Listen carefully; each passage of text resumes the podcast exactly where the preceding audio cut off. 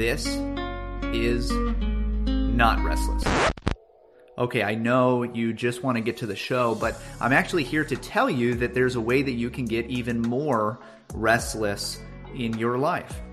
You can do that by going to patreon.com backslash the restless podcast, where there are three different ways, starting at just $3 a month, that you can both support this show and at the same time get even more content. At least one extra episode a week, and often more. Not to mention the Restless Telegram channel that you'll have access to 24 7 to interact with all the other patrons. If you want more Restless in your life, this is the way. Go to patreon.com backslash the Restless Podcast. Okay, back to the show. Pastor Michael, it's that time again. It's time for a good faith restless live stream. How are you doing tonight? I'm doing well. We were just chatting a little bit about uh, how I have no idea how this one's going to go. I have no prep. Like, I have no, I've not seen any clips. I've not heard people talk about it. Um, where the other ones, I felt like I had a little bit of background, nothing going into this one. And so I think it will be um, fun to have this conversation with you, um, have this conversation with everyone else who will join us uh, over the over the next hour and a half or so. Um, and it may be horrible. I'll just say I am not super hopeful on the TGC guns debate uh, that we are going to be viewing tonight. And so I'll just say, yeah, I don't know. I don't know how it's going to go, but tonight we will be watching TGC's debate, um, which they title Gun Control and the Right to Bear Arms. So we will find out who are the people in this debate. Hopefully, we'll have some friends join us here on the live stream. We will be giving away one seven day trial to the Patreon to someone who's not a patron joining us on the live stream tonight. Hopefully, we get some people. Um, I am the host of the Restless Podcast, which is a post mortem on the Young, Restless, and Reformed. And every other Monday this summer is a post mortem on TGC's Good Faith Debates. Pastor Michael, tonight, if your conscience allows, the pills will pay the bills and we will have a good time.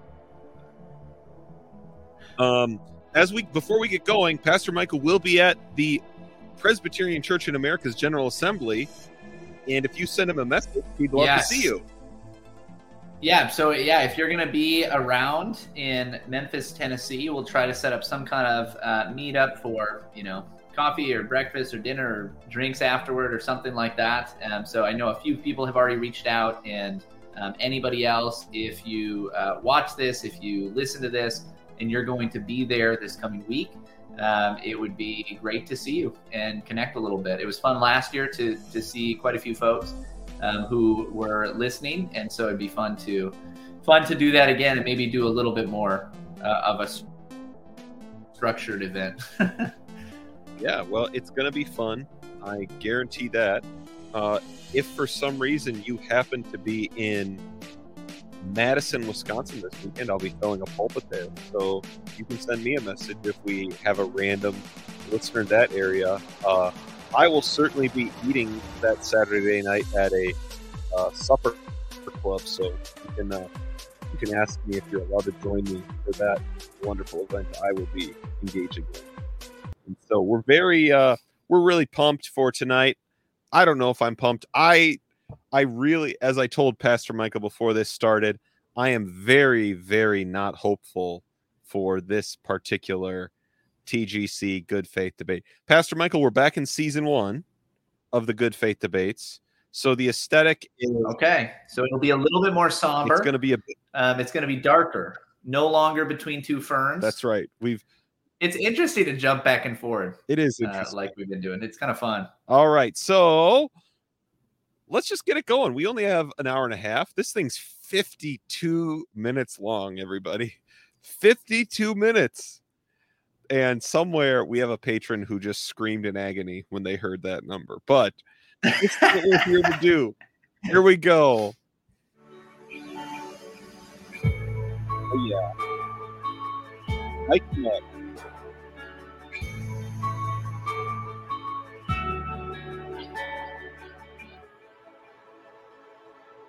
Man, which do you like better? Which feel? I don't know. All right. So, everyone, the question of the debate is how should Christians think about gun control and the right to bear arms? Let me just say, wow, what a question. So, that is going to be tough. Pastor Michael, should we particularly um should we mention any any baggage we might bring into this? Maybe the only thing to say is uh we live in Wisconsin where the general populace is going to be much more comfortable with guns than probably many parts of the country. Obviously, yeah, although both of us live um, either in or near uh, some uh, you'd call politically progressive mm-hmm. uh, cities in Wisconsin. Uh, but I do. I live in the country. Um, I have a farm in Wisconsin. I think that that should at least tell you a little bit about me. and yeah. uh, I am I'm not a huge gun guy, by the way. I'm not like going to gun shows. Uh, I'm not like uh, stocking up a, a, ton on ammo yet because I just haven't started yet, but I really should. um, I, but I'm not like a prepper. I don't I don't even know that much about guns. I've you know I've taken hunter's safety, which was you know normal, uh, and in at least in this area again it's just normal right. for most people to have that. And yeah. i've been trained in other ways right in in uh, different ways with firearms but it's it's minimal. I feel very comfortable with a gun. Um, i i am not like a i wouldn't consider myself like a gun nut you know? Like people will ask me you know i'll, I'll talk to somebody who is really into guns and and they'll ask me oh what kind of like oh what kind of handgun do you have? What kind of this do you have? And i'll say I think it's this. I, you know, I don't really know. Um, so that's where I'm coming in. I, am very comfortable with guns. Mm-hmm. I'm not maybe. Uh, uh, I don't think of myself as an extremist when it comes to owning guns. yeah, I, I like I like most people, including women and children in the state of Wisconsin, took hunter safety, and I went through hunter safety with my family and I never intending me to probably ever actually use or touch a firearm in really any way uh, beyond that. But again, it's basically something everyone in Wisconsin does. Um, I we are probably I I mean I literally don't know how you could easily answer this question in a helpful way. So I'm sure TGC will do a magnificent job uh, with this.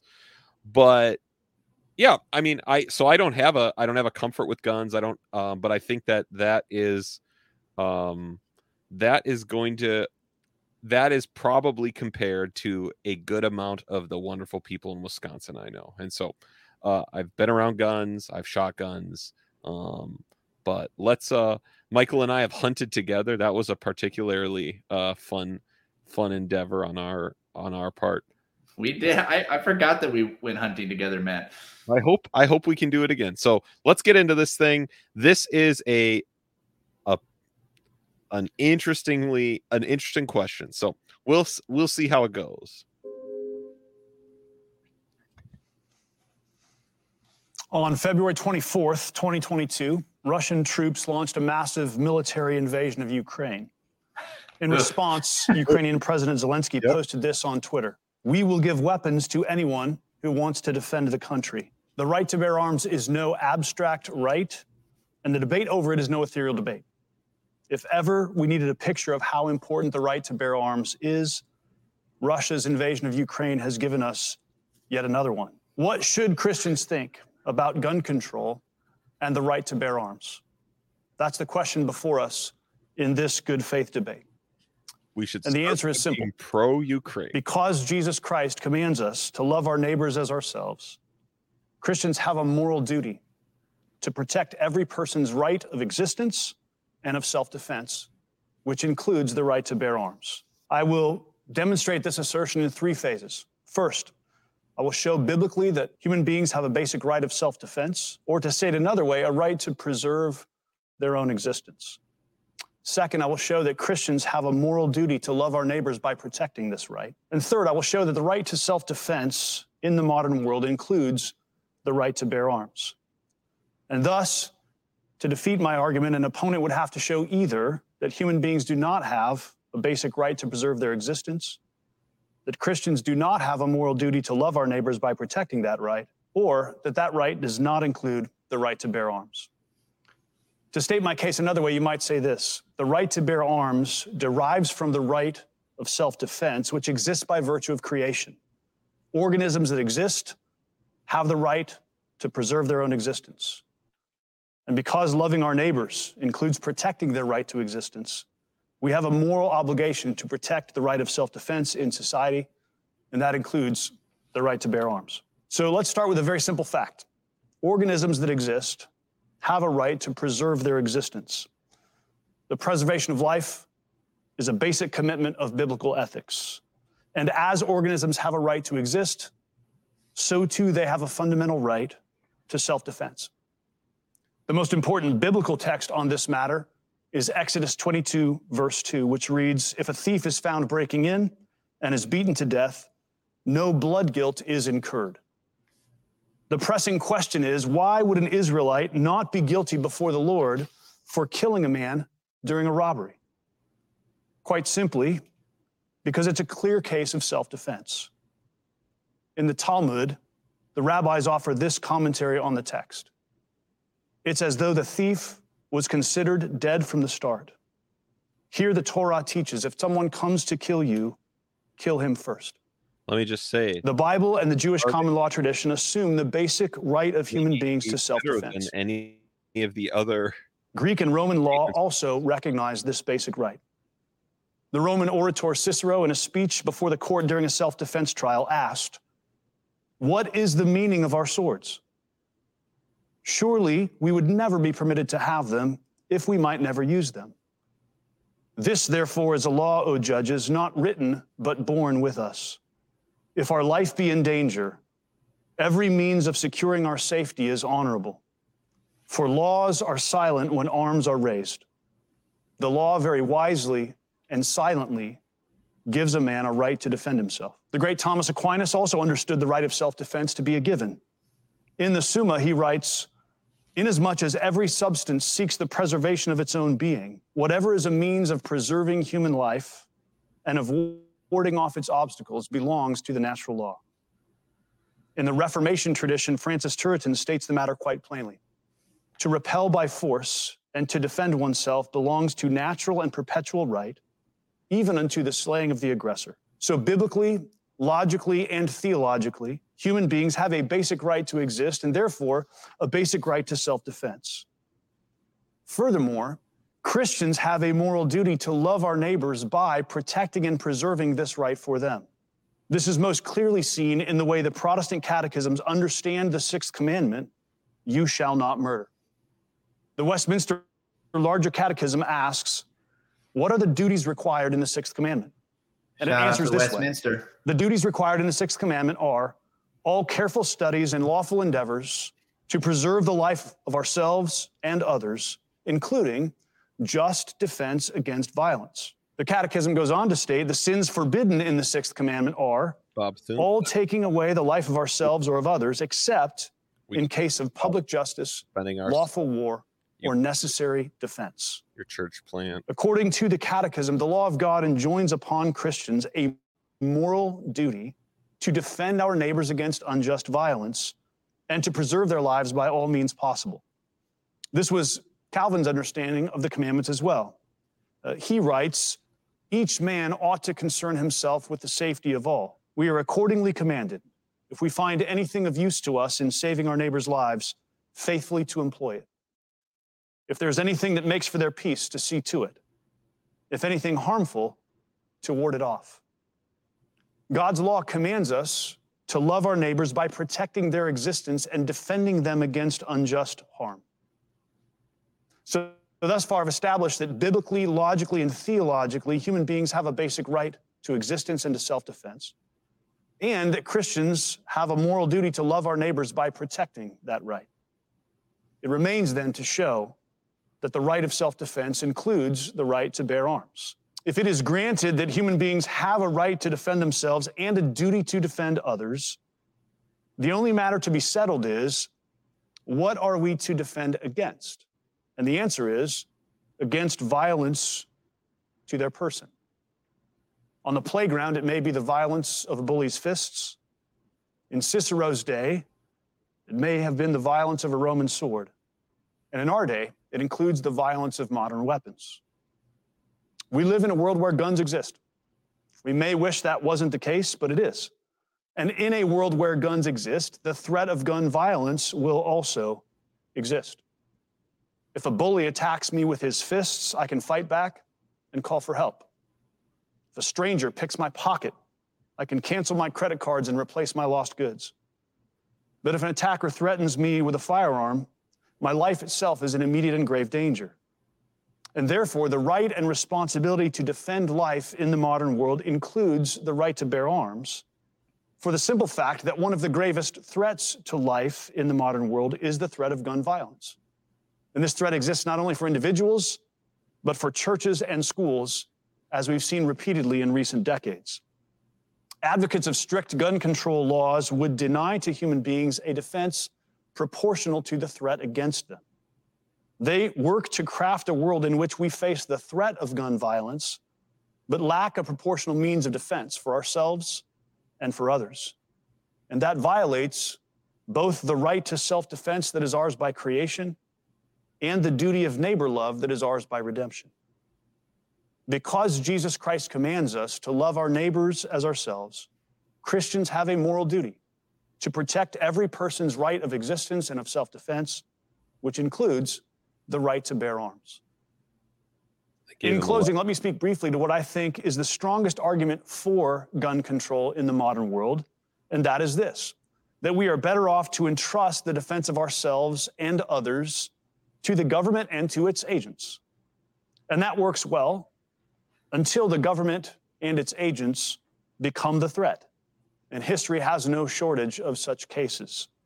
It's the reason the right to bear arms was enshrined in the English Bill of Rights of 1689 and in the Second Amendment to the Constitution of the United States. During the debates around the ratification of the Constitution, the Anti Federalists frequently warned that a powerful federal government could simply disarm the people and impose military rule.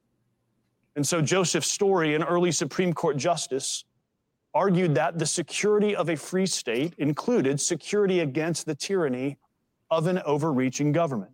Because governments and not merely individuals are prone to violence and injustice. The most biblical approach to guns and gun ownership is to enshrine the right to bear arms broadly across a society. Yes, that does mean that guns will be accessible to criminals, but it's also the only way to ensure that every individual maintains the right to defend themselves and others against violence, whether that violence comes from an individual or from a government. The scriptures promise us that one day the lion will lie down with the lamb, that one day swords will be beaten into plowshares and spears into pruning hooks, that one day nation shall not lift up sword against nation, neither shall they learn war anymore. But until that day, the scriptures assure us that wicked men will continue to eat the bread of wickedness and to drink the wine of violence. Therefore, Christians should worship our Savior for laying down his life and becoming a sacrifice for us. But we may not sacrifice the lives of those around us by our refusal to defend and protect them. In this fallen world, Christians have a moral duty to protect every person's right of existence and of self defense. And that necessitates the right to bear arms. Well, it's great to be with you. Uh, thank you for having me. There is a, a long. Oh. I said the man walking up to the microphone has a thick accent, making me pretty uninterested in his opinion. so, Pastor Michael, Bob Thune, um, a Acts 29 pastor. Um, he's uh I was gonna ask where what is he? Who is he? What's his background? He's in Omaha and so he's kind of good for him, close to us. So they found a Midwestern guy to come defend uh, uh, the right to bear arms. I did learn from someone in the chat, Pastor Michael, you have competition. The man's church has six podcasts, Pastor Michael. You are way behind. Not even you need to you need to really jump on this. So I'm working on it. I'm working on it. And and you and you like Bob Thune could start your podcast with "Don't worry, everyone. I have a very mainstream opinion and state your support for Ukraine." Um, I don't know. I don't think people are really doing that anymore. I think that I get. I guess that is passe now. Is that that what has happened? So, um, what's sticking up for Ukraine? Yeah, or it seems like people don't do that anymore. I think you're just in too many right wing, uh, you know, sides of the internet, Matt. I. the truth is, I actually just have not. I have totally unplugged from the news, so I have no idea. Maybe people are. Obviously, uh, that is not what we are talking about here. But Pastor Michael, this is this is pretty good.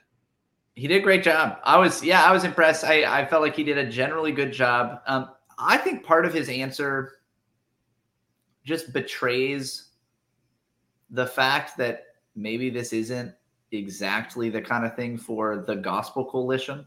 Tell us, uh, meaning just meaning that I mean he's he's making a case from uh, just basic uh, natural law principles and uh, working that out into the way it would uh, play out in a particular you know constitutional framework and why that is good.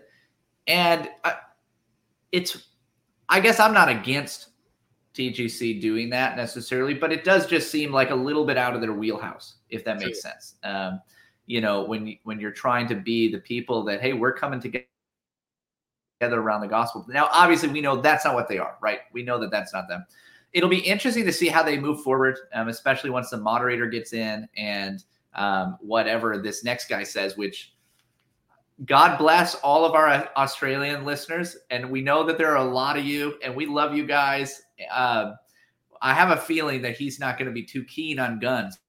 Yeah. When I when he sounds to me like he must be Australian. If he if he comes I could be wrong. If he comes from a continent where out with where there is not a single gun in a home, I don't. It's it it's it's potentially predictable where he may uh may land. But here's the thing: I do think I do agree with you, especially when we're getting into gun control and right to bear arms. We are stepping pretty far out from uh Pastor Michael, he is from London, just so you know. Not he's not an Aussie. So we'll uh Is that worse? Is, that worse? It also betrays, hey, I'm from Wisconsin. I don't know everybody's accent. So I, don't, I just don't. We'll see. In London, where they've talked about knife I only heard a little tiny bit of it. So yeah. Where they've had to talk about knife control. so I think um but I do think something that would be very helpful, and this is I'd be interested to talk to Bob Thune or anyone about this. I think Christians do need a, need help with thinking through self defense, according to the Bible. Um, I think there's a lot of bad thinking. I think there's a lot of challenges to it.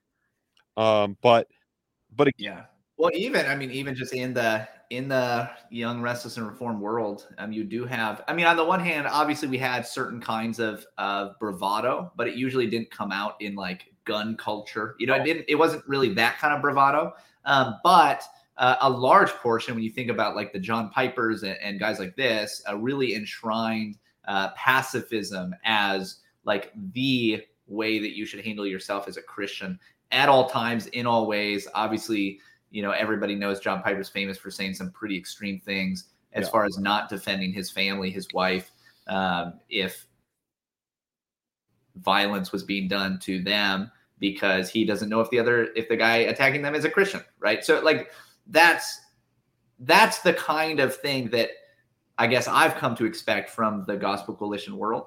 Um, and so I was I was really pleasantly surprised to hear from him. And I think you're right. I think you're making a good point. And so so I think we we've planned eventually to review those statements by John Piper. And so this is a good reminder to do so. Let us know in a in a message or on, in the chat if you would be interested in us doing this right? So he basically walks through an argument that humans because of the value of human life have the right to self-defense and i would say even responsibility of self-defense and to defend others as they're able and therefore we should use every tool at our disposal to do so right um, and so i think i think the only thing that he doesn't really um, doesn't really handle he says so we shouldn't we shouldn't want strict gun laws and maybe people have a general idea of what that would mean but I was I the only reason I have this number on my mind is because I was listening to Kevin DeYoung's audiobook on the Ten Commandments,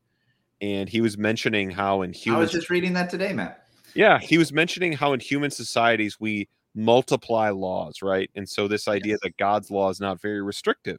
Um, and he just mentioned off the top of his head that there are in the United States at the writing of the book there were twenty thousand federal laws about guns. And so this this is in my mind the actual wow. difficulty of doing this debate in any way that's good. Who amongst us is informed at all? And what would constitute strict gun laws? Do we have them already? Mm-hmm. Is it you know there there are the idea that um I mean, right. I guess one version of strict would be they're completely banned, right? They're banned, you know, from every person that we have an Australia like law. But the the challenge of and so I don't think he really answers that because um, when we think about these tools for self defense and hunting and other things, um, I do think that there are difficulties and difficulties that are faced in different places.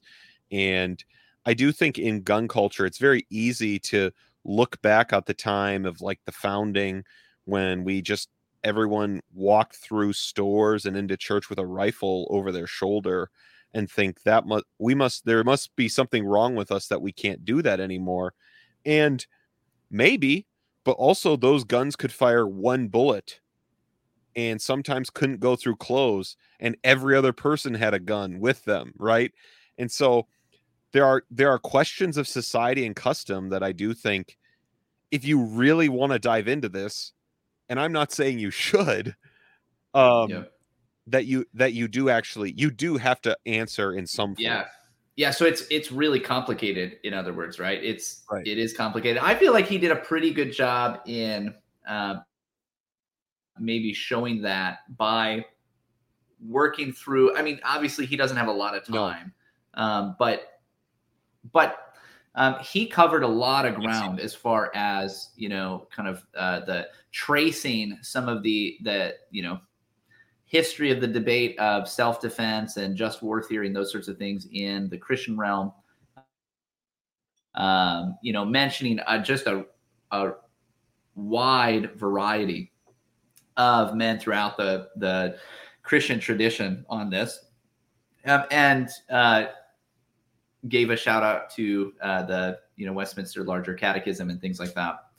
Uh, so I mean, he covered a lot of ground. Um, he did touch on a couple of scriptures, and uh, so he he was trying to tie it into all that. But even just in the fact that he did that, and then comes to uh, you know this particular way that this has played out in America in the modern day, where we have guns um, this is, I think it shows us that this is so complicated um, because the modern expression of what defense would now look like or could look like, um, on top of the just the the difference in, like you're saying, cultures, uh, the difference in uh, potential uh, government structures Yeah, it's just a lot. I mean, there's just a lot of things. Now, it doesn't mean I don't love talking about it. You know, it doesn't mean that I don't mind having a conversation about it, but it does mean that I mean, it is it is complicated. Even I mean, you just mentioned, hey, even right now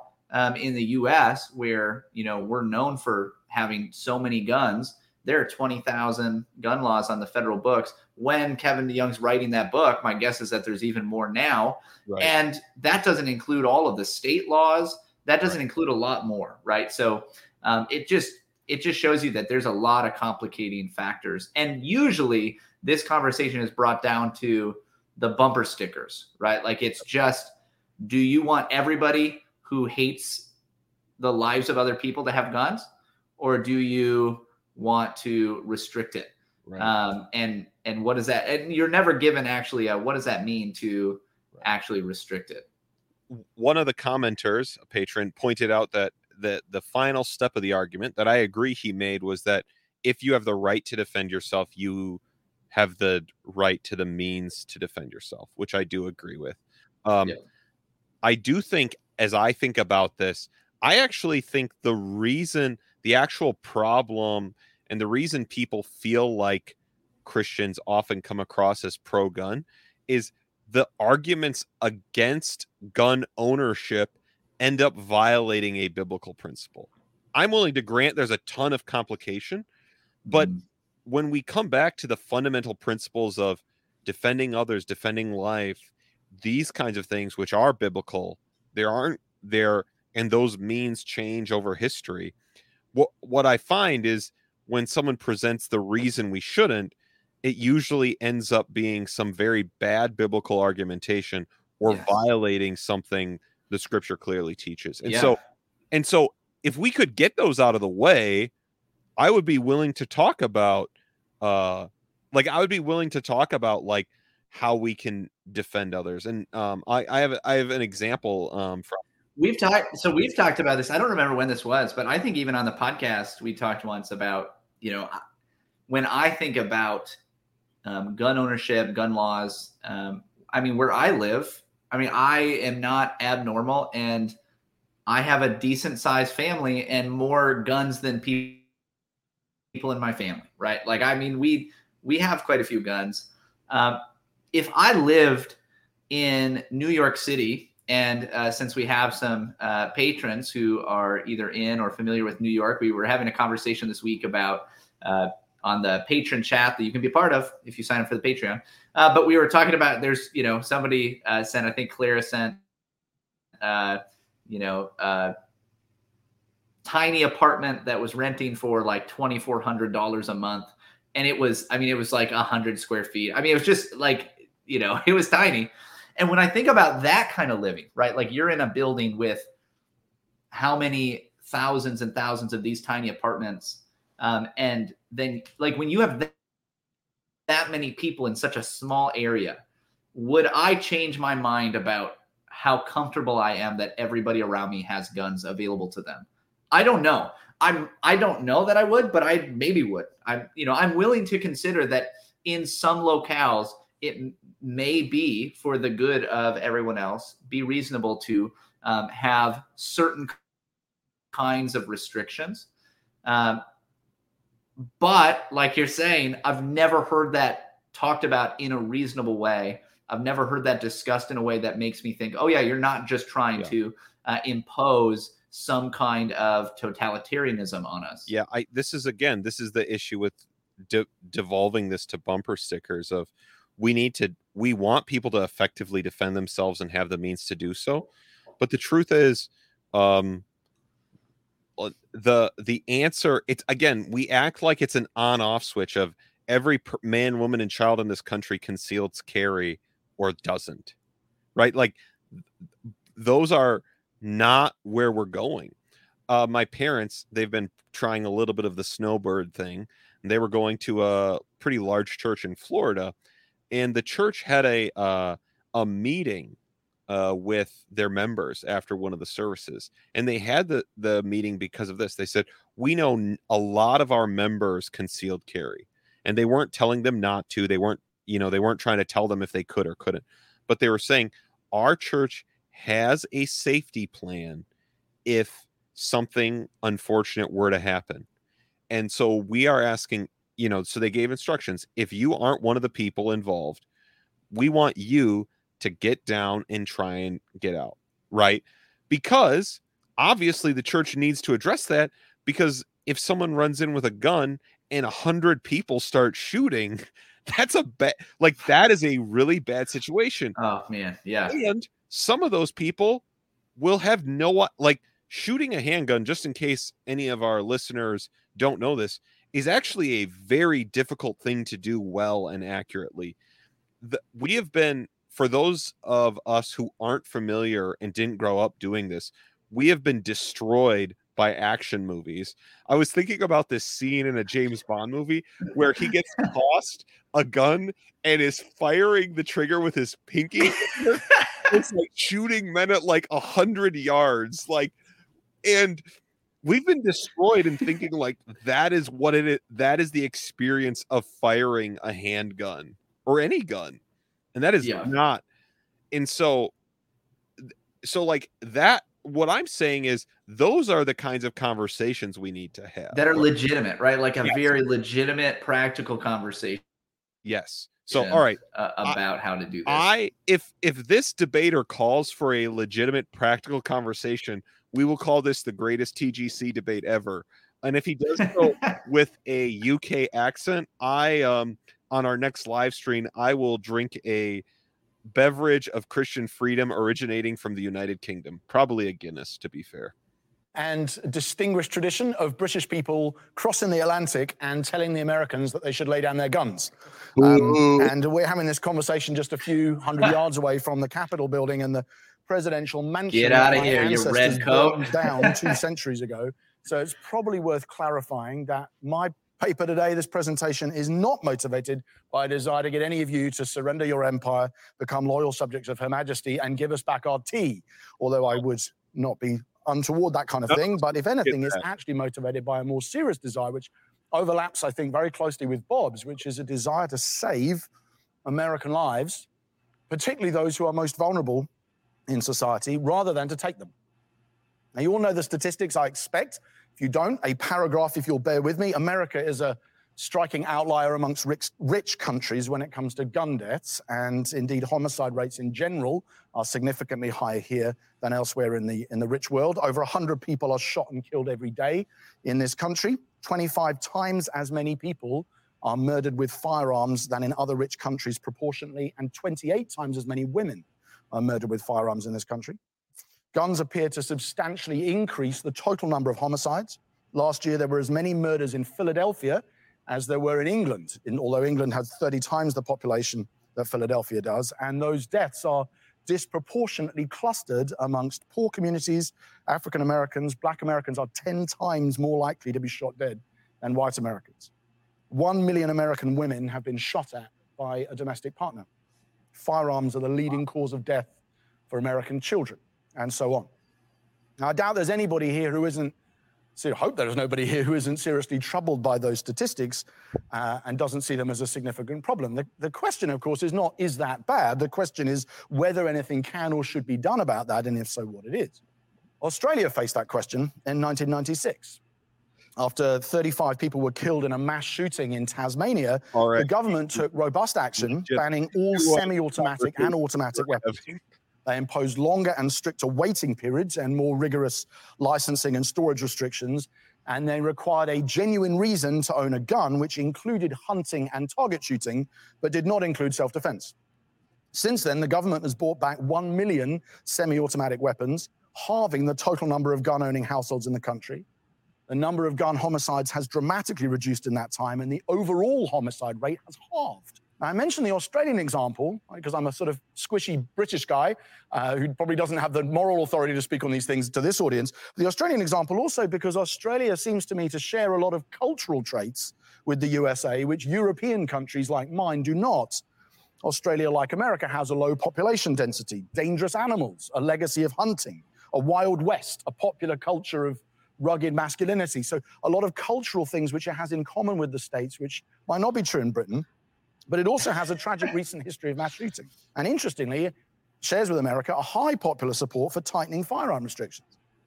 Of course, there are additional political and legal obstacles to reform in the US, which do not exist in Australia, but that won't trouble most people in this audience because uh, pro life Christians in this country have a track record of advocacy for pe- what they believe is right in the face of congressional intransigence or whatever. Now, my case today basically involves four claims, and I've already made the first two. I'm going to save the fourth one till the very end for fear of losing the audience. Um, I hope I'm reading it correctly on that front. But the first two claims I've made are these. One, gun violence is a massive and tragic problem which afflicts America far more than comparable nations and disadvantaged Americans significantly worse than anybody else. And that is a grievous injustice. That's the first claim. There's a problem. The second claim is that international examples suggest that this injustice could be reduced if tighter gun restrictions were applied. And domestic examples do as well, because regression analysis comparing US states has shown that greater restrictions are strongly correlated with lower gun deaths. Now, there's a lot of debate, unsurprisingly, about which drives which, but the correlation is itself interesting, I, I think. The third claim I want to make is that the benefits of tighter gun control, both for potential victims and for the communities in which they live and die, outweigh the limitations on personal freedom that they involve. As I said, I'll save the fourth one for later. Let's assume for a moment that no one here is proposing an absolute ban on all potentially deadly weapons for all citizens. Okay. So I don't propose a ban on carving knives. I don't propose a ban on baseball bats or moving vehicles, even though all three of them can be used to right. kill people and have been. There you go. I don't even propose a ban on hunting rifles or target ranges, both of which are actually legal in the UK and both of which I have used myself, for what that may be worth. But on the other hand, at the same time, I'm going to assume that nobody here believes that there should be no limits on the potentially, potentially deadly weapons that a citizen can own. I would be amazed if anybody watching this thought that a private citizen should be allowed to own nuclear devices or cluster bombs or howitzers or VX gas on the grounds that a well regulated militia is necessary to the security of a free state. In other words, you have both extremes, and I don't think anyone's really at either of those positions. There may be some, but that's certainly not where I am. I'm pretty sure it's not where Bob is either. In other words, I suspect that most of us already believe that citizens have the right to bear some arms and that the right to bear other arms should be infringed no matter what the Second Amendment says, and so on. And put differently, there's a spectrum with carving knives at one end and weapons of mass destruction at the other end.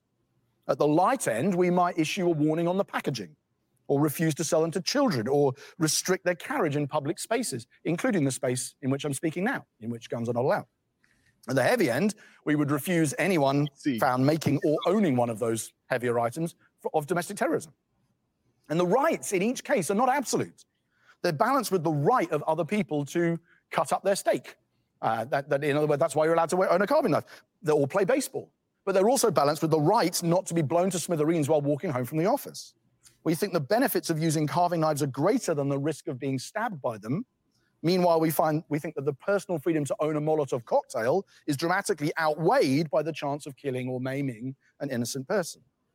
Our assessment of where something sits on that spectrum, I think, is a function of lethality, how many, peop- how, how many people it could kill, teleology, what it's designed for, and utility, what it's typically used for. I that would be a way of grading the spectrum. Maybe we could talk about that in a moment. So let me ask this on that spectrum, where would we place assault weapons? Machine guns, AR 15s, the sorts of weapons that Australia banned 25 years ago successfully.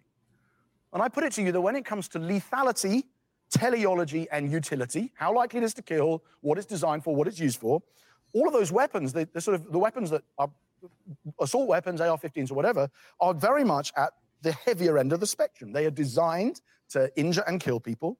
They're used to injure and kill people with appalling frequency. And in that sense, they're more like a Molotov cocktail than a baseball bat or a carving knife. So if implementing, say, Australian style restrictions, which are not as tight as British ones, but if implementing the Australian wow. style restrictions would halve the number of innocent people being killed by them, or even close to it, then that benefit should take precedence over the personal freedom to own them. And nothing I've said so far is uniquely Christian, you will have noticed. This is a, a common good argument that could be used in the public square, regardless of whether the audience is evangelical or even Christian, because many who make the laws are not. But my fourth claim is more radical. What's the fourth claim is that Christians should oppose the use of deadly weapons on principle because we're committed to the way of Jesus, the way of the cross, the practice of nonviolence. Followers of Jesus should oppose the use of AR 15s or machine guns in self defense for the same reason that we should oppose landmines, drone strikes, capital punishment, abortion, you name it. Christians should never kill people. That's a tricky case to make in 60 seconds, but here goes. Jesus never used violence against people, whether to defend himself or to defend the innocent. He teaches his followers to live the same way, not resisting evil and turning the other cheek, Matthew 5, Luke 6. Every time a disciple tries or threatens to use violence in the Gospels, even in defense of the innocent, Christ rebukes them. Luke 9, Luke 22, John 19. The apostles regularly present Jesus' suffering as an example for believers to follow, Romans 12, Philippians 2, 1 Peter 2. Disciples are commended for joyfully accepting the plunder of their property, Hebrews 10. Our struggle is not with worldly enemies or worldly weapons, Ephesians 6. Christians conquer not by killing, but by dying, by the blood of the Lamb, the word of our testimony, and not loving our lives even unto death, Revelation 12. And every church father before Constantine who addressed the subject, Origen, Tertullian, Cyprian, Lactantius, Athenagoras, agreed that killing image bearers of God is always morally wrong. Now, I'm not naive. I know my audience will almost entirely disagree with me on this, and that's fine. But be that as it may, there is a strong common good case for tighter gun controls in America, perhaps along Australian lines, which just war advocates could happily support. The stakes are high. During this debate we're having, 10 Americans will be shot and killed during this brief. I apologize, shot during this brief debate. They won't all be killed. In Britain, we average one gun death per week. And the reason why I submit to you is encapsulated by Hilaire Belloc uh, at the end of the 19th century, and albeit writing in a very different context. He said, Whatever happens, we have got the Maxim gun, and they have not. Thank you. All right, Pastor Michael. Oh, By the way, boy. we are the chat right now, just so you know. The the chat wants to own tanks and uh, F-16s and warships. So I'll tell you, I'll tell you. I knew there'd be some. There- I know. I know. There's always like those that side of things that's like, uh, you know, well, you wouldn't want to own a nuclear weapon. I'm not against it. that's what that's what I thought we'd get from at least some. There is an eagle. There is an awesome. eagle You guys are carrying an American flag flying through our chat for these people right now. So, Pastor Michael, here it's hard not to when you get somebody who's like, listen, I'm from a, a radically different place. Let me tell you why what you're doing is completely wrong. Um, it's hard not to be defensive, right? and and And, I'll try not to. I, I think we should try not to be. Yes. Yes. And that there is this idea that like if you're going to make me be consistent, I'm going to be consistent in probably a way you don't like, right? Yep. Um but again, I think that the the issue in the end of the day is that we're dealing with the sinful reality. We aren't dealing with perfect outcomes. Um so Yes. I mean, but here's the problem with his presentation. He does what I said. The problem with the Yep. the strong con of this of this uh, position does is they violate certain biblical principles in their argumentation. Yes. Um, so Well, I and- actually, yeah. Oh, I'll let ahead. you you keep going, but I'll jump in there too. yeah, I'm not going to go to that. I'm going to say, in my opinion, the strongest possible case for uh, that he started with is the idea that would we agree to severely limit firearms if it would truly save X number of lives? Yeah. Right. Man, I, I just, um, you might not be persuaded by that. I definitely hope that that is at least a compelling idea to you. Yeah. Right. Like that. If if this is what Yeah, it's you don't want to be so like uh you don't want to be so defensive and so I know that um for those who are uh who feel like they've like had people attacking this particular right and they feel like they have to push back that it's going to be easy to um, in a sense become cold and indifferent to what are legitimate concerns um, to what are legitimate injustices, um, things that really are uh, bad. And we don't want to do that. We don't want to shut that off. And so you're, you're right. I think um, we should be willing, if it were true, um, that this would actually be of benefit to your neighbor. Should we at least consider it um, as an option? I think that's that's at least a compelling argument. and even if we don't um even if we wouldn't end up agreeing on what that would mean that is like a thing a thinking caring person could try and conclude like if they Yep. genuinely believe that right um Yes. now of course the problem becomes in all of in in all the way this gets worked out in what he's saying. So I, you had something you were going to jump on. I'm gonna I'm gonna jump on the potential problem even with the data. Uh, oh, the data's a mess. I mean, it's we can go down there. I have so many different uh, ways that I would want to take this. I guess I, I think, by the way, I think one of the arguments that is a little bit more compelling is that idea of hey, there's a spectrum where we all agree that there are some limits already on what we should do, what is reasonable, what individuals should have um, the right to. Um, and I, I do actually think so. What I would what I would say more so is what is compelling at all about this kind of argumentation. And when you get it, like when he mentions actual data or says AR-15s and machine guns right together, making it sound like he maybe thinks they're the same yep. thing. Um, it all falls apart to me. Like I, I all of a sudden do not believe that you're actually legitimate, thoughtful person on this topic, and so I don't really feel like I need to listen to you at all. In, in other words, you are just spewing, uh, spewing, I should say, uh, these talking points that you've heard, right. but you don't actually know and have a grasp of what's going right. on. Uh, but one of the things that some of the things he said do does point out is that, and I think we're seeing this more and more um, in our country, is that freedoms are for the responsible. Mm. Right, freedoms are for a moral and religious people. Mm. This is something that all of our founding fathers believed. This is something that everybody would have agreed to.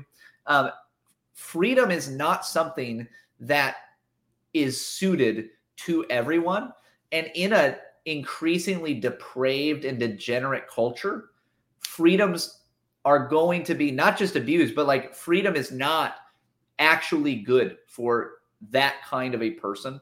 Right. And so I think that's something that we should keep in mind um, that freedom is good, right? I mean, it is good. It is it is a, a good thing in and of itself uh, but it's not a good for those who are not good. It's not right. a good for those who are not like a a, a people that is uh, is degenerate, a people that is completely um, captive to their vices, is not a people that can wear freedom well or use it well, and it's going to end up in a lot of in a lot of problems. Uh, but the heart of that is not the, the problem there is not the freedom.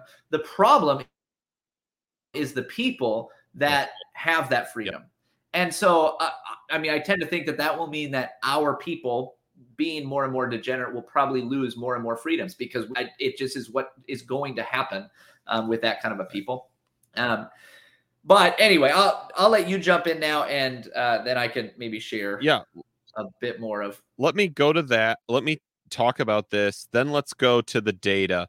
Um, also, if you are not a patron, patron and you are in the chat right now, please uh, just uh, uh, send a send a message in right now because we're going to pick one of you and we'll give you a seven day free trial to the Patreon. So I do agree with you. I think that's actually a very interesting way to go about this. That freedom and anarchy aren't the same thing, and one is a beautiful, amazing thing, and the other is a judgment from God that we should all fear. Yep. Right. And I think sometimes when we talk about in in the colonial times, like you could own a cannon, like you could own a warship, like you could own these major like these all these tools if you were wealthy enough. You could own these things, right? And so but that is very different than just saying like yeah i want like everyone to be able to basically park whatever they can and figure like one of those the culture the people is uh, is a internally regulated people and one is not right? Mm yep. Like a post-apocalyptic hellscape you can own whatever you want. That's not a good place to live and no one should be pushing want a society that would look more like that right? Um and so again this is why this is such a you know obviously he made he said the one thing i agreed with he said nothing i'm saying is particularly christian. I agree totally. Yep. Um the other thing is man here's the deal. You can talk to me about crime. You can talk to me about the problem with guns. At the end of the day the internal regulation of the holy spirit is our only hope Yeah. This is the job of the church. And and guess what? If you want to be a person owning firearms and you believe you can help your community by carrying a firearm, I that I agree that might be true. You need a lot of self-control. You need a lot of the Holy Spirit. and that's what I'm getting at is even as I think about um, the nature of these things, um, is that like I mean, if you here's an example, um, I uh, disciplined one of my sons recently because he acted out in anger and hit his brother. Uh, now, I mean, my kids wrestle; they're really rough with each other. They're tough kids. Um, I'm not against them, you know, hitting each other a little bit, but this was a distinct he sinned and acting out of anger hitting his his brother very hard i think with a toy or something so he had to be disciplined and we were talking about it and you know we talked about the nature of self-control um, i wasn't just lecturing my young child you know but we did just have a little conversation i just asked him things like you know uh, about why he did it and and uh, what it was like and i told him like one of the reasons we need to do this and you need to learn uh, self control is because what happens if instead of that toy you had a hammer in your hand and you hit your brother with that on the head? You could have really hurt him. Uh, what what happens if? And I said, like, what happens if you had a gun? Right, you would kill him, right? Because you're and so if you don't have that self control, um, you're going to be in trouble. And so we prayed uh, together, and he was disciplined, and um, he was disciplined very quickly first, and then we prayed after. By the way, I, didn't let it make him sit through a lecture and then and then discipline it. But uh, I'm saying that to say this is where a lot of this breaks down. Is you're coming at it from a purely humanistic lens. Hey, look at these ways that we could just solve these problems by taking away this weapon. Um, it's not going to solve the problem because there are still people with the weapons. This is maybe this is where we could get into some of the data. Um, I, I'm not going to give you like, you know, links to all this. I'm sure that you can find it. But I can tell you um, that Philadelphia has a lot stricter gun laws than where I'm from. Right. And yet he's talking about how, oh man, like, look at how bad it is here. Well, how come the stricter gun laws aren't helping there? Whereas if you look where I live, there's not near as much gun crime.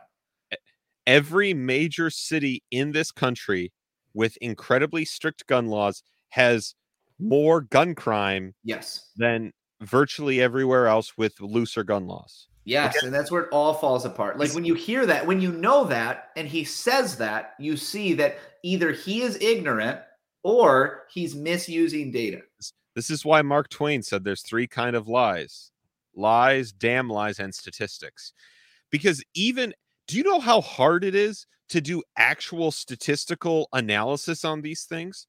Like to to so actu- difficult, right? actually think through why Philadelphia has more gun crime than Stockholm or whatever. Yep. Also, even the idea that we can just compare America to the UK to Australia, America has minimum 10 times the people of these countries.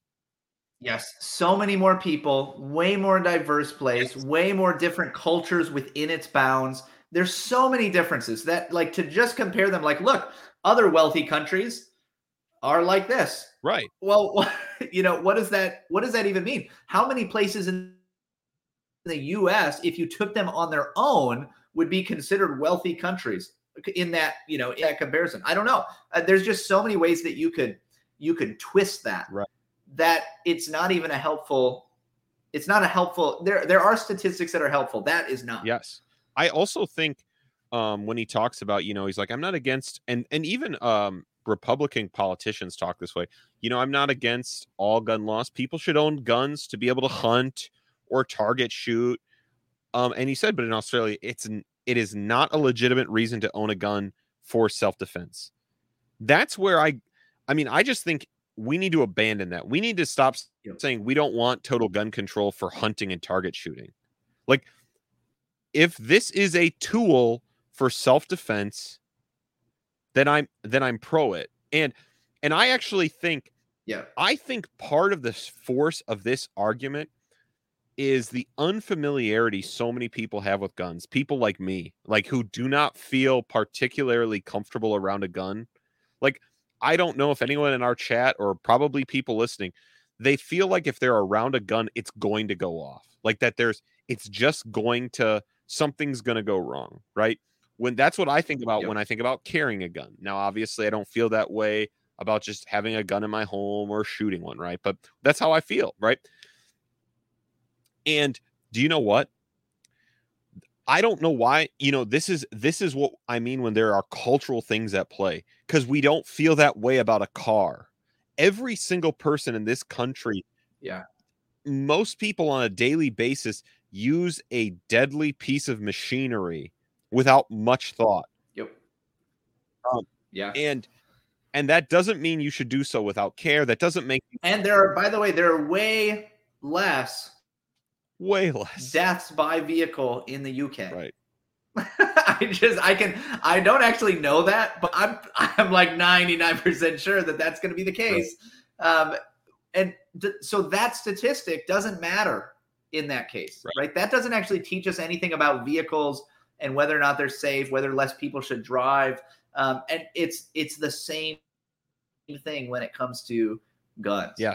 and and so again when we get to this especially when it was shocking where he's like and no one sh- should and we'll come to this because we the the the he makes three christian statements all of which are wrong it's like you know Yep. it is the moment where it is like it's amazing i don't know how you were able to find a way to make everything you said wrong but right he talks about no christian should ever defend themselves with a molotov cocktail. Do you understand why molotov cocktails are used? Because you make them with things in your home.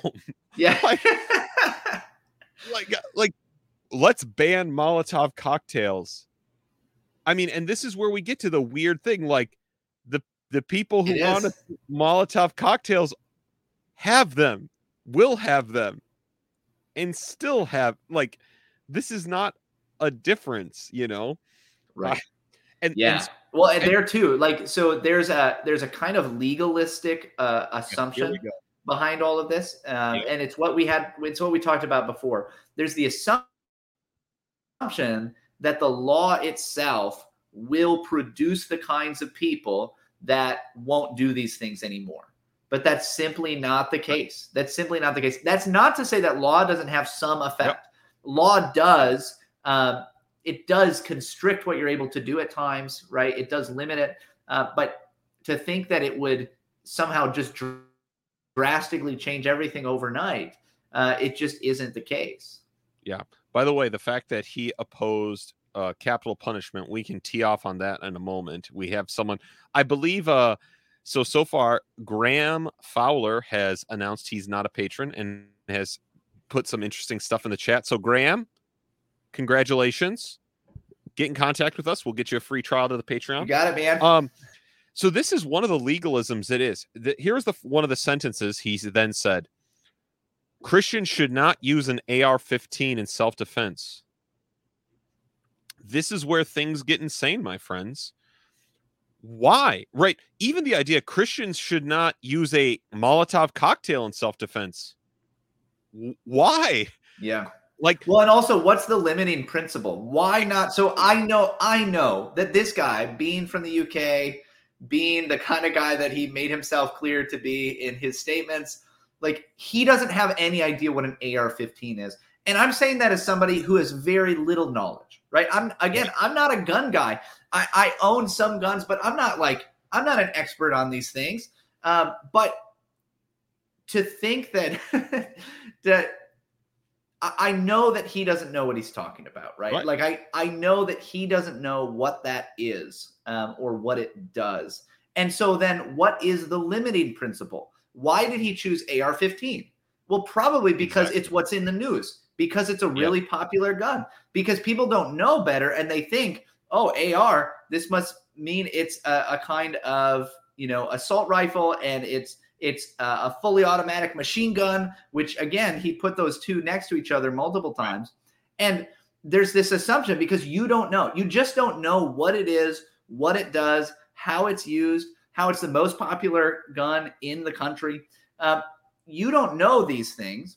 So you assume a lot of bad. But if you then say, okay, well, you can't use that, you have to give me what the limiting principle is that says that that doesn't then affect uh, going hunting with a hunting rifle. Guess what? Most people use those for hunting. Right. So what where is that limiting principle? Where are you where are you stopping? Hey, maybe in the UK when you go hunting, it's for very specific kinds of animals, right? Like it maybe you're hunting deer, right? Maybe you can use just a single shot rifle. What about somebody that's hunting a wild boar in Texas? Right. Does that change things for you?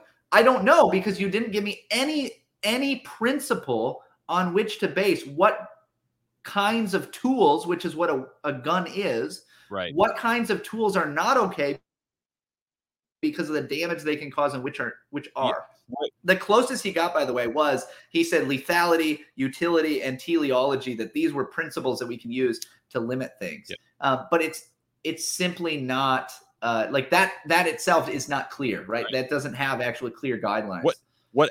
let me actually give a limiting principle that I actually believe Christians should use when considering how to defend themselves. You should defend yourself with proportional force, right? You don't get to get punched and blow someone away, Yeah. right? You don't get to be threatened at like you need to use you can defend yourself with lethal force if lethal force is being threatened and used against you or someone innocent, Yeah. right? Hey, Oh. even by the way, um, the the first guy used the example from Exodus 22, right? If a thief breaks in at night, you can shoot him. You're not guilty of manslaughter, which brings up the point that there are multiple times that God Himself has allowed for self defense, right? For killing somebody in self defense, and said it's okay. and and let's go further into that case law in Exodus 22 because it's very interesting. It says if a thief breaks into during Yes. the day, you can't kill him. at night, You can kill him at night. yes, right. I was. That's exactly what I was about to say. Why? because of God's such a high principle on defending life. You don't get to um, fire on someone. You don't get to attack someone stealing property because they don't have the right to your property. They they should be caught. They should be punished severely. And if right? it's during the day, there's a much better chance that you see them, that there's a chance Understand. to follow them, that you can figure out who it is. Right. If it's at night, you don't know who it is, you don't know what they have, you don't know what their intentions are, Yes. and that's why it, you know, because the the the priority is on the preservation of life. Then, when it's not clear whether or not um, this person is going to seek to take your life, you have the right to defend yourself up to that That's right. level. Um, but you don't have the right, by the way, to uh, kill that person and then go find their whole family and kill them. Right? It's not And- just you get to do whatever vengeance is forbidden. Vengeance is forbidden in the Bible. Right? That's right the example to to take that exodus example into a modern day it would be like the difference of me coming down my stairs and seeing a man breaking into my child's window right? The force i get to use at that moment is different than if crap i see someone running out of my house with my laptop right? I don't get to fire on that person in the back as they run away right? That, that these are different things. Now here's the other thing he said. Here's another really bad thing he said. Christians are never allowed to kill people. Are never allowed to kill people. Now, someone in our chat, Graham, who has won a uh, a trial on the Patreon, mentioned he also opposed capital punishment because obviously this is and this is what beggars believe. You have to. Yeah, you have to. You have to be a radical pacifist. You know, like an extreme radical pacifist. it is it is a shocking and extreme position to not think the bible teaches capital punishment is a legitimate and god demanded punishment for certain crimes ma- mainly and probably almost exclusively the taking of human life Yep. it is repeated throughout the bible starting with noah you know continued we see in God's law to Israel, God tells them that they have the civil rulers who are not Christian in the testaments that they bear a sword to to bring God's wrath, right? This is an extreme position, right? If Christians can't um, kill anyone, all the soldiers who fought in World War II from the UK are in sin.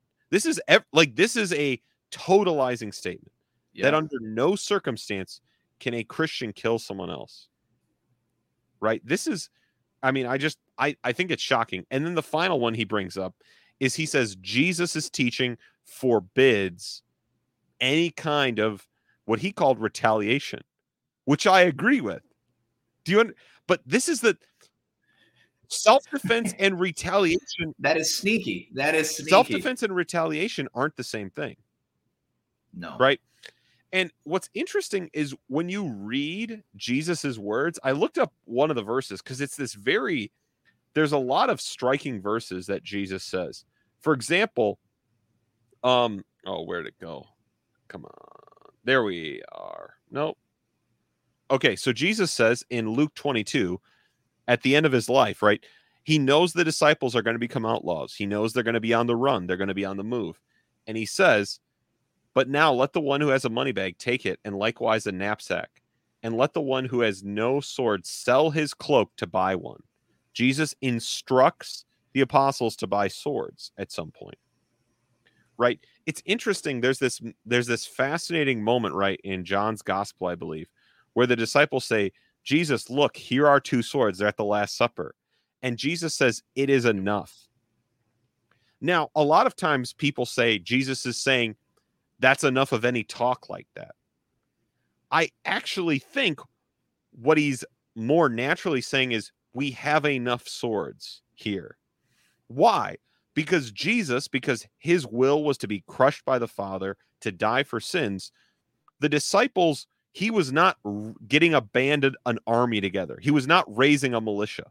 Obviously, if they were raising a militia, they would need a lot more swords. They would need a, yeah. they would need to become a fighting band, right? These men are thinking like the Davidic king is here. It's time to be the Davidic band again. Yeah. But when Jesus tells them two swords is enough, one, they were laying around and they were with Jesus. Two, Jesus says you have enough. What would they have enough swords to do? that if they were in the open country and they were assaulted, they would be able to turn back attackers. Right? They could defend themselves. Jesus is looking when he tells them to buy a sword, he's like, times are going to get so bad, you may be in positions where you'll have to find a way to defend yourself. Jesus doesn't want that. Jesus would rather them have cloaks and knapsacks, but recognizes there are times where that is not the case, right? Mm. Um, yeah. Well, and also this it so it has to assume whenever you get these guys who are seeking this kind of extreme radical pacifism, which is that what's going on here like with tgc as we're as we've talked about how they're trying to decide hey what's in and what's out um, the first guy was pretty straight down the middle conservative historic christian understanding of you know the use of self-defense to preserve life uh, this guy's pretty extreme and is that what's going on? They're kind of saying, hey, maybe we should allow these extreme guys as you know a legitimate a legitimate position, even if it's completely contrary to the vast majority of the Christian witness throughout history. Uh, but you have to have a radical uh, break in the testaments, right? Because you have to say uh, that there's nothing for us to learn from the fact that Abraham raised an army from among his men to go and to save Lot. Right? E- even though we are children of Abraham, we're heirs of Abraham, um, even though Abraham is held up as a, as a great man, right? You have to assume that that is so radically different and God is so radically different that that could never be done today in a way that is righteous, in a way that that is okay in the eyes of God. Um, and that's just something that I don't think that you can get to biblically, right? You, you have to say uh, basically a, a, few phrases of Jesus in the Gospels, like, like you've pointed out, not even everything that Jesus says in the Gospels, but a lot of what Jesus says in the Gospels to his disciples. Um, that's all we now right. have. We have to forget the rest of the scripture. He also said, by the way, that Jesus um, never used violence which is true in his earthly ministry uh, before uh, he was uh, before when he came to be killed, right? When he came for that purpose. Uh, but that's not the whole of Christ's right. work. That's not the only thing that Christ does. And actually, the New Testament is full of references to the kinds of violence that Christ himself will carry out. um, that is just and right. Not to say that we get to carry out the same kind of of vengeance that the Lord does, but to say that yeah, Jesus has nothing to do with violence ever is simply not biblically accurate. Right. This, uh, yeah, totally agree. That was the thing that drives one of the things that drove me crazy. When Jesus returns, he will make the bloods run through the streets as high as a horse's bit. Jesus has no problem with defending the innocent, righting wrong through justice and violence, because that is what sin demands. Literally, when God instituted capital punishment in the Noahic covenant, he's saying, This is what sin demands. Yeah. I demand this. Now, the other problem with this absolute view is as a Christian, do I have the right to call the cops? Can the cops come and save me?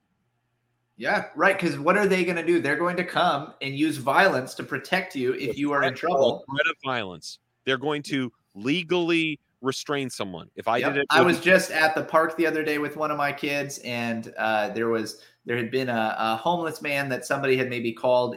Uh, some maybe he had been uh, kind of screaming right next to this park with all these children, and and was just kind of causing an uproar.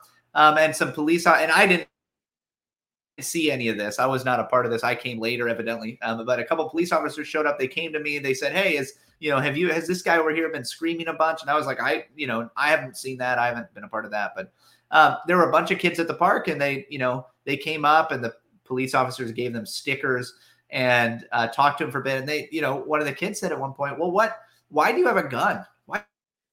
Why do you have a gun?" Um, and he, the the police officer said, "Well, to keep you safe and to keep us Yep. safe." And it was like a nice little interaction. It was kind of a, you know, an interesting little act, uh, interaction to watch. Uh, but yeah, that's what they're going to do, right? Like they're going to come with violence, uh, potentially to pr- like stand in the way so that they can protect you and use that violence against someone else. Um, is that okay?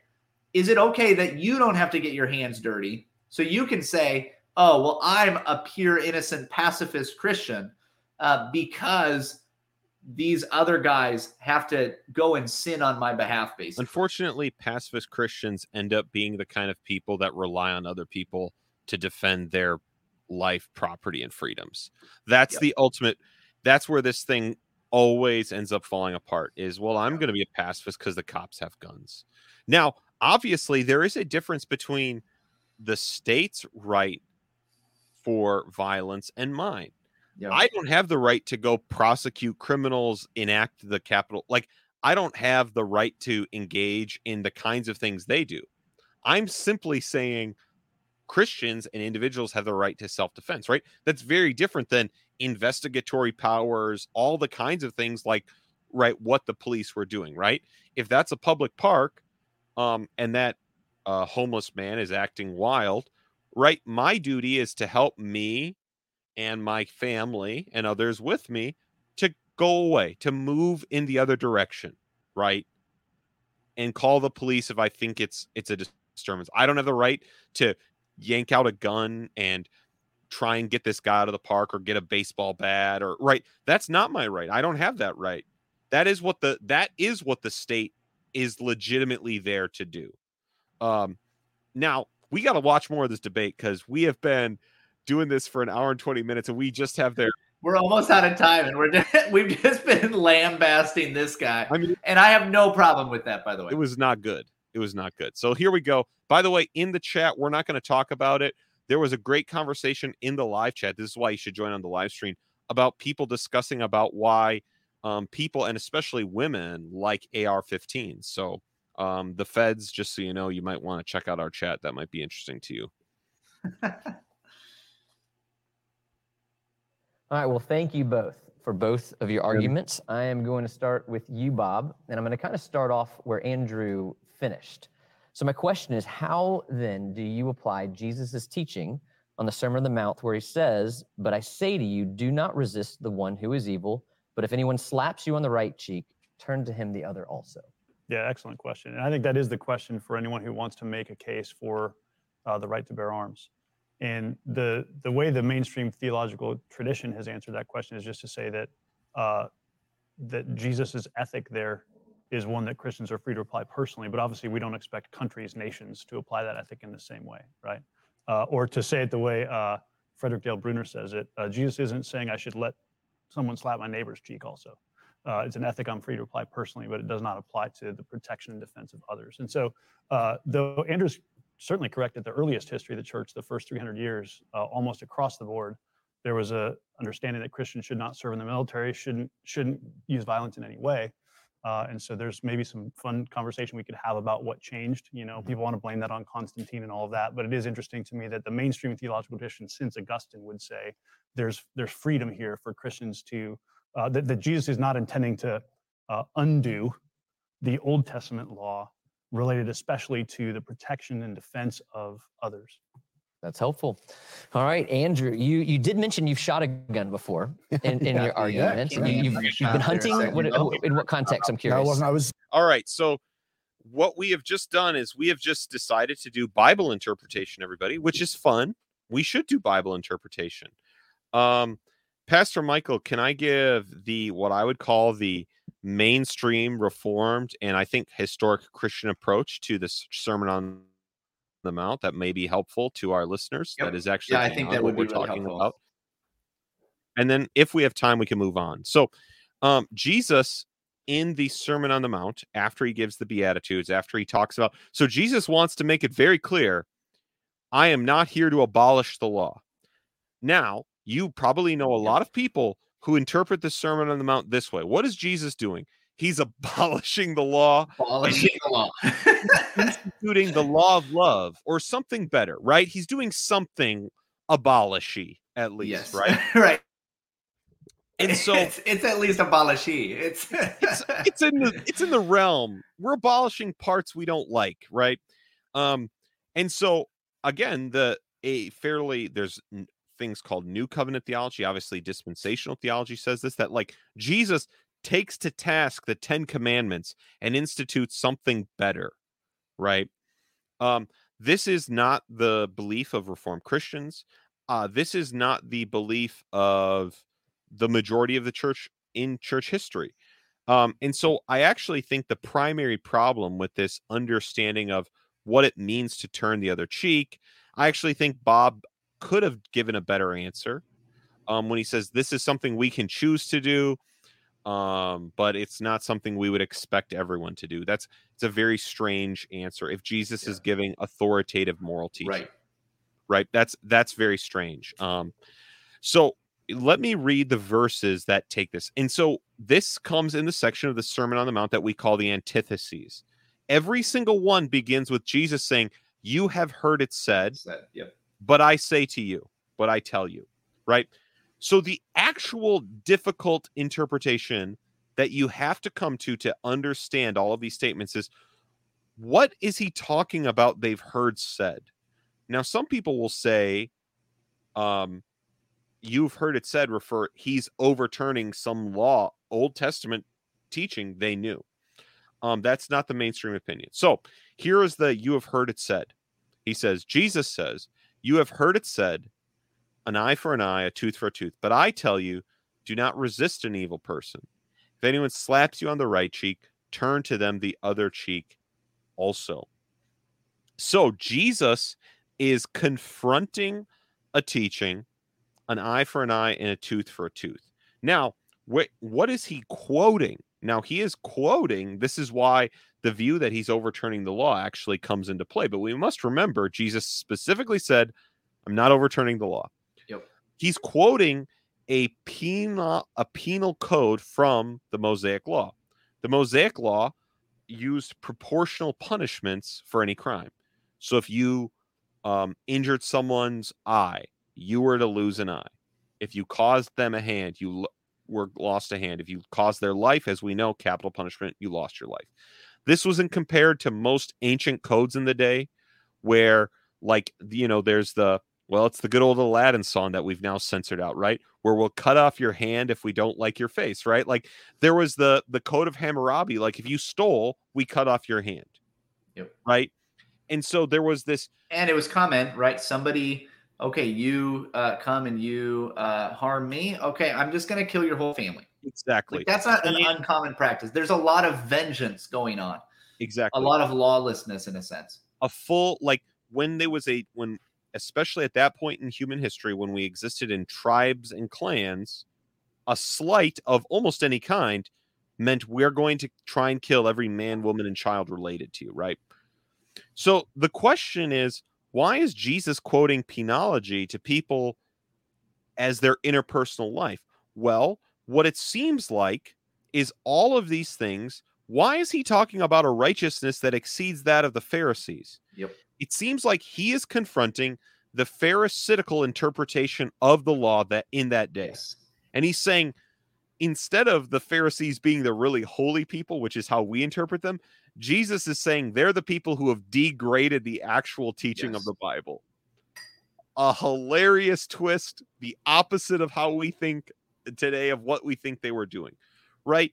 So what it seems like is the pharisees took this statement of mosaic penology and said this is the kind of retaliation you can engage in in your personal life right? So whenever someone's you know you can engage in retaliation as severe as you received right?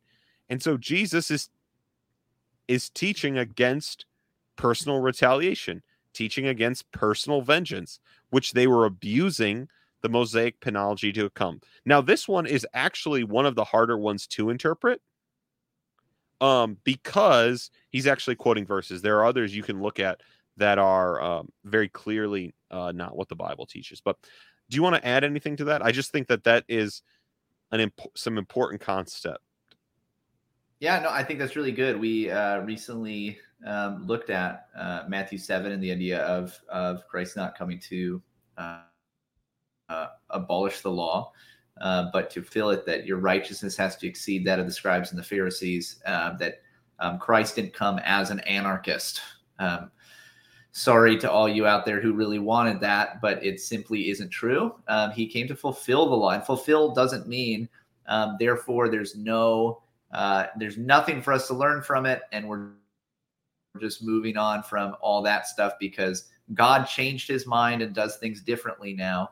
Um, things are done different, but because uh, those shadows have come to their completion, um, not because they were not good, not because um, God should like shouldn't have done that, um, which sounds blasphemous even to to say uh, mockingly, like I just did, but uh, like this it's not as though God had said um, it's okay for sometimes to take the life of another, and then says, you know what, I was wrong about that.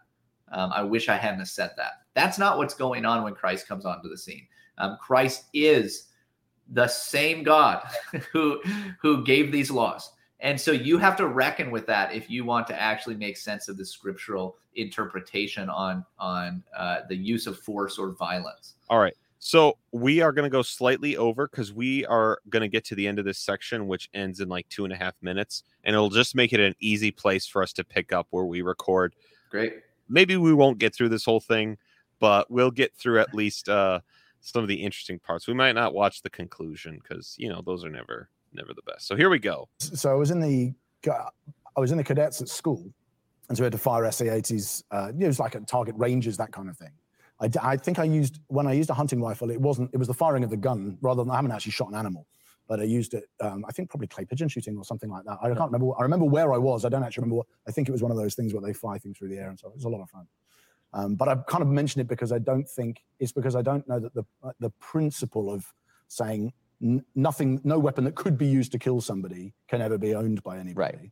Which is at a more extreme level is the carving knife baseball bat argument. But I just thought it was worth throwing out because otherwise people think, ah, he's an English guy. What does he know? So that's why I thought I'd throw it out. So, Andrew, I, I do really appreciate the way that you make the argument in terms of unacceptable extre- extremes. That's what you're, you're, you're getting at there, uh, of what can be used as a weapon and where we would draw those lines. So, let's go to your fourth point, which you call your most radical, but it, it had the most Bible. So, I think that's a good place to start. Do you think that there is a time for self defense? And if you do, how do you align that with Jesus's command to turn the other cheek?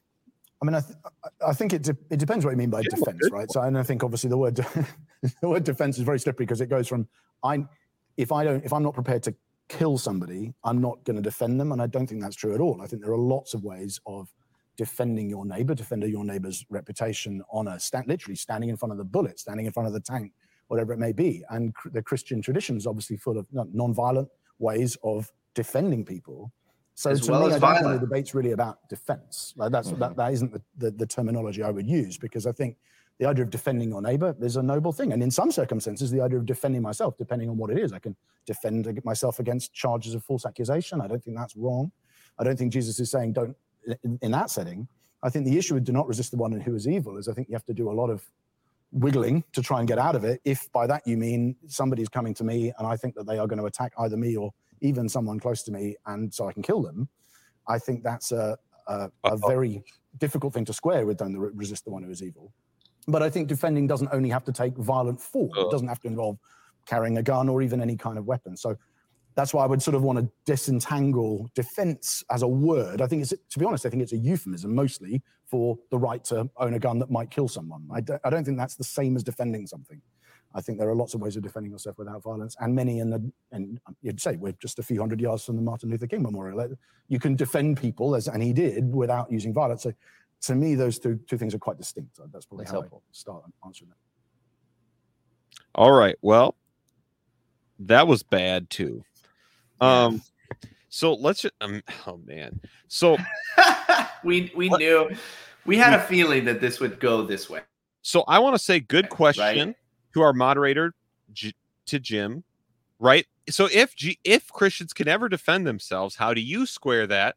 Like if you're going to make this radical claim, if we can defend ourselves at all, if we can resist an evildoer ever, how do you square it? Right. Because if you're going to take the absolutist position, well, sorry, like turning the Jews to the Nazis, right? Like if there's injustice in society, just say we accept it. That's okay. Um, but man, it is. Well, I can defend somebody's reputation. yeah, I guess you can. Um, right? Like, oh, I don't. So Here's my question: If if it has to be um, completely nonviolent all the time, right? Okay, somebody is attacking somebody that you love. Can you physically restrain Yeah. them? That because that is violence, right? And you can hurt somebody in the midst of doing that if you're really trying to restrain somebody. Um, can you tackle them? Uh, can you push them over? Can you tie them up? Can you like what? I- just again, what is the limiting principle of what you're saying? Because call if you're going to be consistent, you got to go all the way, man. right. Like you got to go all the way, and it doesn't sound like you're willing to totally do that. can you call the police right we're at we're back to Yep. that level again now here's the man here is the um here is the real the real rub. So when he gives so he says uh the right to self-defense is just a euphemism for the right to own a gun and do these things. Okay so i mean like okay but but what he then says is like because what we're talking about is you think someone's going to attack you and your family and so you have the right to shoot and kill them. You've just again you've framed the debate in an insane way right well this is this is what people want. I want the right to shoot someone if i think they might attack me. Right. If I have a hunch, I'm just gonna start going in guns blazing. and do you know what would happen by the way here in the united states no matter how loose your gun laws are if you did that you will be in jail for murder or manslaughter. You will be on trial. You will probably not win either. Right? There is there is a law against that and and this is where the the actual question comes because actual defense i agree there are nonviolent means. I agree we should match proportional force. I agree we should flee. We should avoid violence. We should have like i don't i'll just say having spent time with people very into the use of fi- firearms defending themselves there are few people you will ever hear talk about more seriously the idea the desire to avoid ever killing someone than these people right like the amount of seriousness with which the majority now obviously there are you can find youtube videos of morons right um I was just quoted by the other Paul saying, "I want the right to shoot someone." So that's uh that's our Aussie friend, the other Paul, joining the chat quick. But, but here's the issue: at some point, here is what ends up applying. Defending yourself takes a lot of different skills and a lot of different forms. And here's here's the thing: at some point, we have to say something comes into application. If a man fails to provide for his household, he is worse than a non believer. There is a point where you fail out of cowardice, inaction, negligence, um, foolishness of a way of defending your family that does biblically make you disqualify you from leadership of your household. Yeah. And now, as uh, as Andrew Wilson accuses me of, I'm just saying that means own a gun. Obviously, I'm not. Right? Like that could involve locks on your doors. That could say, wow, family, we're going to not go this way. We're going to go somewhere else. We're going to, right, do all of these things. I, yeah, there are a lot of ways. There's a lot of means of deterrence. Um, there's, like we said before, um, even within the Old Testament law, um, there are ways that you don't just start. You don't start with shooting, right? right? You you don't start that way. Um, that that's not what anybody is really. And arguing. if you are, and again, defense is a skill we learn, just like earning money, just like reading and teaching the Bible. If a gun is a tool, like we've said, if it is a tool, and that is what it is, it is a kind of tool um, that does happen to be incredibly deadly if used in a particular way, like a lot of other tools, like vehicles, like a lot of things. Uh, then you need proper training, right? You need to know how to handle it, uh, or it could be really That's dangerous. True. That's true. That's Everybody right. agrees. Um, that's why we do hunter safety. Uh, that's why we have concealed carry classes. That's why people go to gun ranges to practice. That I mean, that's why you do drills. That's what I mean. That's why people learn how to handle their well. It's why they have gun locks and gun safes. Um, it's right. Nobody's saying, "Hey, if I don't like the look in somebody's eye, maybe I should take them out. Right. Nobody's arguing that. At least not. I mean, obviously there's crazy people out there, but none of us are saying that. And and this Nobody's, is why like, nobody within the Christian world. Yeah. And this is why it's it is a such a different thing, right? That because there is a person who's very unskilled with a mm-hmm. firearm, probably someone like me, where that tool would not allow me to further defend myself. Now, someone might say, Matt, that is a tool you should learn to use. That is a skill you should acquire. And that is a probably a valid idea, right? And that, but this, again, the problem with these arguments that Wilson makes and so many people make is they end up violating a fundamental tenet of of Christianity, right? they're against capital punishment. Right. I I, I just like I don't you have to be because when you start with the premises that he does, you have to end up with, yep, there's no place that any person should ever take the life of another person for any reason. That just you can't you can't get there from scripture. That's right. Sure. You can't you can't get there you can't get there from reason, but you definitely can't get there from scripture. That's right. And so again, if what I want is the conversation I didn't get. So our next live stream, I will not be drinking something to celebrate the UK. That's okay. But we will finish this wonderful debate, or maybe not finish it. We did not make it far. We really we talked about things. I hope this was helpful. I hope we did not. Um, but we are going to record. A- I had fun. I have fun talking about it with you. Um, sorry to the Aussies in our chat. I did uh, misidentify Andrew Wilson as an Aussie at first when we just heard a couple couple words from him. So sorry about that. Did not mean to lump him in with you guys. Um, that's my bad. And and so we will continue to please. please, if you somehow got a weapon, don't use it against us for just that. You know, right? Uh, that was not meant as an attack on your life. And so we we will watch at least the back and forth because I really think the back and forth of this debate might be where it's more interesting. So we will release that next Monday while Pastor Michael is at the General Assembly of the Presbyterian Church in America. And if you will be there, you should find him. Send us pictures. Please do. Oh, yep. DM me, um, you know, email us, whatever, and uh, would love to catch up with anybody that's going to be there. Tell Michael to record a live show there that I can uh, that I can uh, enjoy and watch with all I of you. Will not be bringing a mic with me uh, on the plane, so it would be on an iPhone. yeah. Well, and that's it. I mean, that's it. I mean, it would not be good. It would not be good. Well, everyone, this has been great. We've been going for about an hour and 40 minutes. We are not super Gen Z streamers who can stream for hours. So we will call it. Thanks, everybody, for joining. Um, congratulations to the guy who won our uh, membership to the Patreon for a little while. And we will catch you next time. Thank you for listening to this entire podcast. Please share this podcast, like and subscribe to Restless on YouTube. And on their Patreon feed this Monday, they will be reacting to a clip of Mark Driscoll, the human one.